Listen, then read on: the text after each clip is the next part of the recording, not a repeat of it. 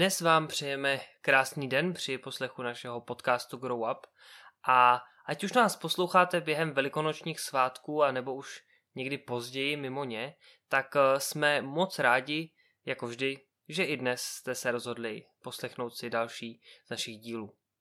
Tentokrát tu máme speciální vyučování, které eh, dnes mám eh, na starosti já. Bavit se budeme o tématu velikonočním, ale vlastně přesahující eh, to samotné téma Velikonoc. Eh, my teď natáčíme tenhle podcast den před Velkým pátkem. Eh, pokud jste mezi těmi, kdo ho poslouchají hned v ten den, ve který vyjde, tak ho posloucháte na Velký pátek. A to téma, o kterém bychom se dneska rádi bavili, by se zdálo být, že bude nějaký my říkáme highlight, záběr z toho hlavního velikonočního příběhu, ale eh, dneska to bude tak, že se podíváme na příběh, který není zas tak často na Velikonoce čtený a chtěl bych si ho připomenout, protože se nachází uprostřed tohohle příběhu a je v Lukášově evangeliu a konkrétně ve 22. kapitole, když eh, se vydává Ježíš na cestu do Getsemane. Přidejme si trochu kontextu, kde se právě nacházíme. Pokud bychom se řídili Lukášovým evangeliem, tak eh, jsme měli poslední večeři, během které tedy se ustanovila večeře páně, o tom už jsme se vlastně i bavili v jednom z nedávných podcastů. A potom, jak už bylo řečeno podle Lukášova evangelia, potom co je Jidáš označený za zrádce, tak tam vznikne spor o toho, o to, kde je z apoštolů největší a na to navazuje to, že Petr říká, že nikdy Krista nezapře. A Ježíš mu říká, že ano. Teď bude přicházet ten náš moment. Písmáci už můžou lehce eh, tušit, co se tady bude nacházet. Já to teďka přeskočím, ještě řeknu, co bude následovat. Eh, následovat bude zatčení v Getsemane, kde, eh, kam se vydal Ježíš a kam ho přijde Jidáš s vojáky zradit a zajmout. No a potom eh, Petr zapírá Krista a pak už se Ježíš dostává před Veleradu. To, co my dneska budeme číst a nad čím se budeme zamýšlet, je konkrétně tedy text, který je v Lukášovi 22. kapitole, a to od verše 33 až, řekněme, do verše 38. Já bych ho teď přečetl a potom se nad ním zamyslíme. Zeptal se jich, myšleno Ježíš. Když jsem vás poslal bez měšce, mošny a obuvy, scházelo vám něco? Ne, vůbec nic, odpověděli. Řekl jim, teď ale, kdo má měšec, ať si ho vezme, a také mošnu. Kdo nemá meč, ať prodá plášť a koupí si jej. Říkám vám, že se na mě musí naplnit ještě toto písmo. Byl započten mezi zločince. Naplňuje se totiž, co je o mě psáno. Řekli mu, pane, podívej se, máme dva meče. On řekl, to stačí. V následujících verších jdou na Oliveckou horu, kde se společně modlí, předtím, než tedy přijde Ježíš k Jidášovi a ten ho zradí. Takže tady ten text. Ježíš se tady odkazuje na určitá místa, na určité chvíle, kdy svým učedníkům eh, říkal, aby si nebrali sebou věci, které tady podle toho textu jsou důležité. Měšec, mošna, obuv. Tak měšec. Peníze. Dokážete si představit, že byste se vydali někam na týden, na měsíc, možná na díl a nevzali si peníze? My už dneska to dokážeme nahradit třeba kreditní kartou, ale ani tu ne. Představte si, že vám Ježíš řekne, teď vás někam posílám a neberte si peněženku. Ježíš říká další věc. Říká, když jsem vás posílal bez mošny. Možná je baťoch. Tam si dá člověk osobní věci, eh, dáme si tam klíče, možná telefon, když tehdy neměli kapsy. Člověk si tam dá možná, nevím, jak vypadá dámská kabelka, ale tak muž možná nějaké brýle nebo kapesničky nebo něco takového. Někdo by si tam mohl vzít třeba léky a další věci, pokud by to mohlo být na díl. A vemte si, že vám někdo řekne, vezměte si oblečení bez kapes a neberte si baťoch ani žádnou tašku. Vy si nemůžete vzít osobní věci. Opět učeníci říkají, ne, vůbec nic nám nescházelo. Do třetice. Ježíš jim taky říká, že je posílal bez obuvy. Nevím jak vy, já bych ještě dokázal jít bez peněz a možná řekněme spolehnout se na Boha, že to nějak zařídí. Dokázal bych asi jít i bez baťohů, s tím, že všechno, co by bylo důležité, bych prostě nějak prostě měl a co bych prostě někam nenacpal, tak bych nenacpal. A zase bych se spolehnul na Boha. No ale nemít boty. Jak se chcete spolehnout na Boha bez bot? On vám nemůže udělat vlastně boty po cestě, že jo? Po těch kamenech jít prostě musíte. Tak už tady by to mohla být určitá metafora, nad kterou bychom se mohli dneska zamyslet a říct si, že Ježíš nás občas posílá, kromě věcí, ve kterých se na ně musíme spolehnout, i bez věcí, které prostě přináší určité utrpení. Ale samozřejmě s nějakou vidinou zisku. Každopádně, tohle je jenom, řekněme, kontext toho, co eh, Ježíš říká. Ale uh, on pokračuje a to je to důležité, nad čím se dnes zamyslíme. Takže když on je posílal bez měšce, mošny, obuvy, učeníci říkají, vůbec nic nám nescházelo. Vůbec nic jsme nepotřebovali. Ani peněženku, ani osobní věci, ani boty. Všechno jsme zvládli. A Ježíš říká, tak, ale teď přišel čas, teď přišel zvrat. Pozor. Teď si tu peněženku vezměte. A vezměte si i tu tašku, i tu kabelku. A víte co?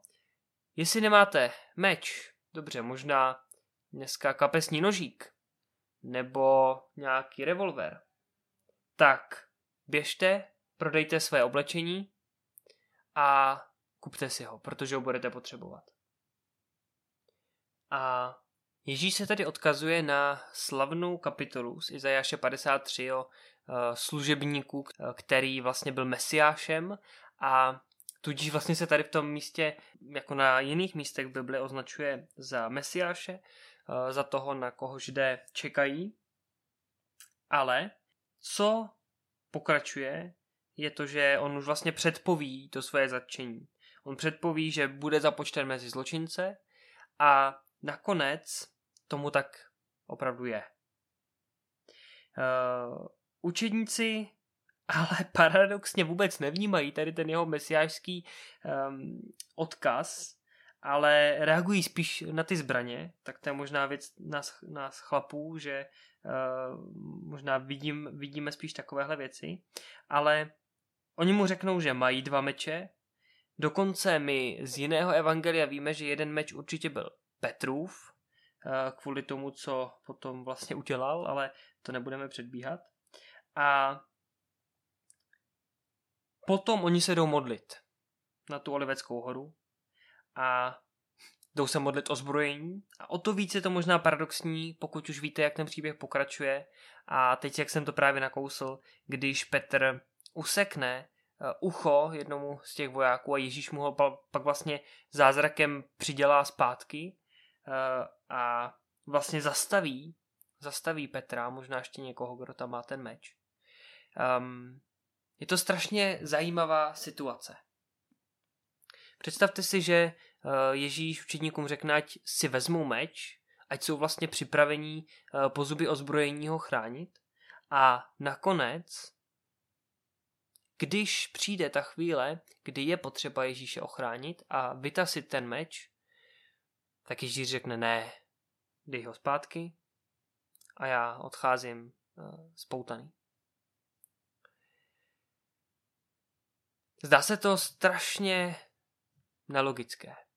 Proč by Ježíš prosil učedníky, ať si vezmou meče, když je vůbec nemůžou použít? Um, My se na to můžeme podívat z kontextu trochu širšího a toho, že Ježíšovi nešlo o to, aby ho ochránili před vojáky, kteří pro ně přijdou a odvedou ho před soud. Ale můžeme vidět to, že uh, myslí trošku dlouhodobější plán. To, že kvůli Kristu budou učedníci, ale i další křesťané pronásledovaní a budou se muset bránit.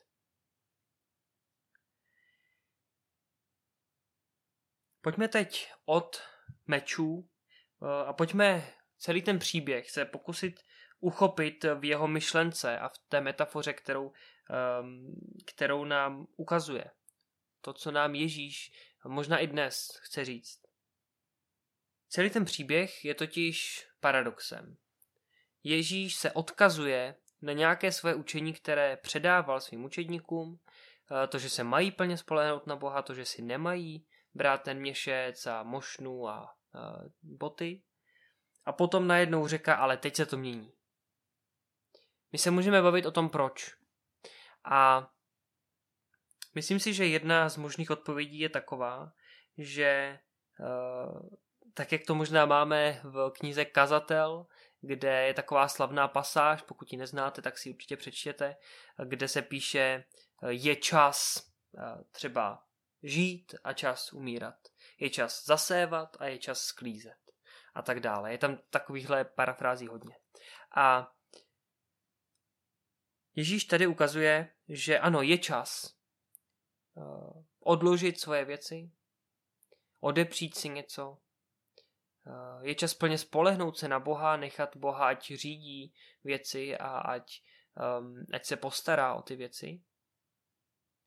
Ale pak přichází čas, kdy je potřeba vzít ty věci do svých vlastních rukou. A to je to, co Ježíš tedy chce ukázat svým učedníkům a to, co se jim snaží vysvětlit. Že doteď se na něj měli plně spolehnout. Plně eh, mu měli důvěřovat. Když říká neberte si peněženky, tak prostě si neměli vzít peněženky. Když jim říká neberte si osobní věci, tak si neměli brát osobní věci. Ale Mění se nám tady situace a Ježíš říká, ale teď, teď je to na vás. Teď eh, ta zodpovědnost už není na mě, není na mém otci, ale už je na vás, je to ve vašich rukou.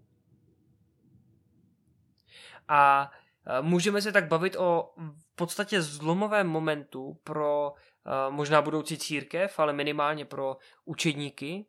A to sice v tom, že Ježíš jim opravdu tady předává tu moc a Mohli bychom tak možná trochu nehezky, ale myslím si, že ta metafora je eh, pochopitelná dobře, eh, že Ježíš je tady v podstatě přestává vodit za ručičku a říká jim, ať už jdou vlastně po svých a dává jim k tomu veškerou důvěru. Určitě v tomhle momentě potřeba si říct, že to neznamená, že teď by se měli přestat spoléhat na Boha. Že teď by měli odejít a opravdu založit třeba nějaké svoje vlastní hnutí a tak dál. Ne, to určitě není tím cílem. Cílem je pořád spolehnutí se na Boha, ale s tím, že tady to spolehnutí se na Boha už přestává být jenom eh, jednostranou boží výchovou, ale už jde o nějakou spolupráci. O spolupráci mezi Bohem a člověkem. O spolupráci mezi apoštolem a ukřižovaným Kristem. A můžeme teď rovnou skočit do aplikace i pro nás. My se můžeme bavit, jak to bylo důležité pro učedníky, jak to bylo důležité pro církev. Eh, ještě potom to vlastně bylo dovršeno eh, vylitím ducha svatého o letnicích a pak už vlastně eh, úplně byli, řekněme, učedníci připravení na solo misi. Ale co to znamená pro nás? A já myslím, že o velikonocích je potřeba se ptát nejenom, co pro nás udělal Ježíš, ale i co my můžeme udělat pro něj. A chtěl bych vás teďka vést k tomu, abyste se zamysleli nad tím, eh, jak, jaký čas teďka prožíváte vy. Prožíváte čas toho, kdy máte eh, odloženou peněženku a osobní věci a boty a plně se spoleháte na Boha a eh, necháváte se jim výst do všeho, co je potřeba, tak možná teď je ten čas, kdy Bůh říká, už je potřeba vzít ty věci do vlastních rukou. Eh, já ti plně věřím. Dávám ti k tomu veškerou, veškerou zodpovědnost, veškerou svoji moc, aby si dokázal dělat všechny ty věci.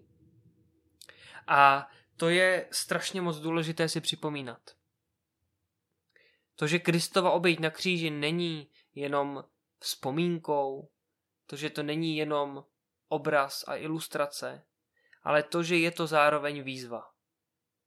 Je to výzva pro každého nevěřícího k tomu zamyslet se nad tím, eh, jak svůj život žil a jestli v něm něco nechybí, ale zároveň je to výzva pro nás křesťany.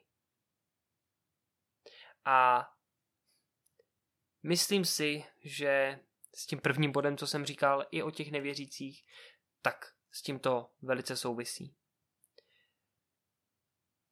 Věřte tomu nebo ne, ale teď během Velikonoc možná budou lidé možná mnohem víc otevřenější tomu slyšet o Bohu, slyšet o Kristu, slyšet přímo o vaší víře. A jasně, můžeme se modlit za to, ať spoustu lidí uvěří, můžeme se modlit za, vel, za velké věci, jasně, můžeme to dávat Bohu do rukou, ale co když je teď ten čas, kdy Bůh říká, dobře, ale teď je to na tobě, jdi do toho ty. Ježíš udělal to největší, co mohl. Ježíš se za každého z nás obětoval. Ježíš zemřel za moje i za tvoje hříchy a zemřel za hříchy i tvého souseda, i tvého nadřízeného, i tvého kolegy, i tvé vzdálené rodiny. Zemřel za každého z nich. Ale každý z nich má svobodnou vůli k tomu se rozhodnout, zda to chce přijmout a nebo nechce. A těžko to mohou přijmout, pokud o tom neví tak je to výzva pro nás jako pro církev, ale i výzva pro nás křesťany a je to výzva jak pro mě, tak i pro tebe.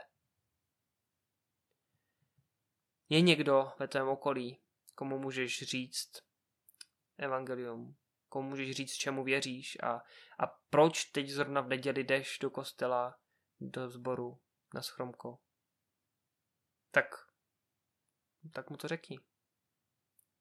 Biblii totiž meč eh, potom apoštol Pavel eh, používá k tomu, že meč je vlastně ehm, nástroj evangelia.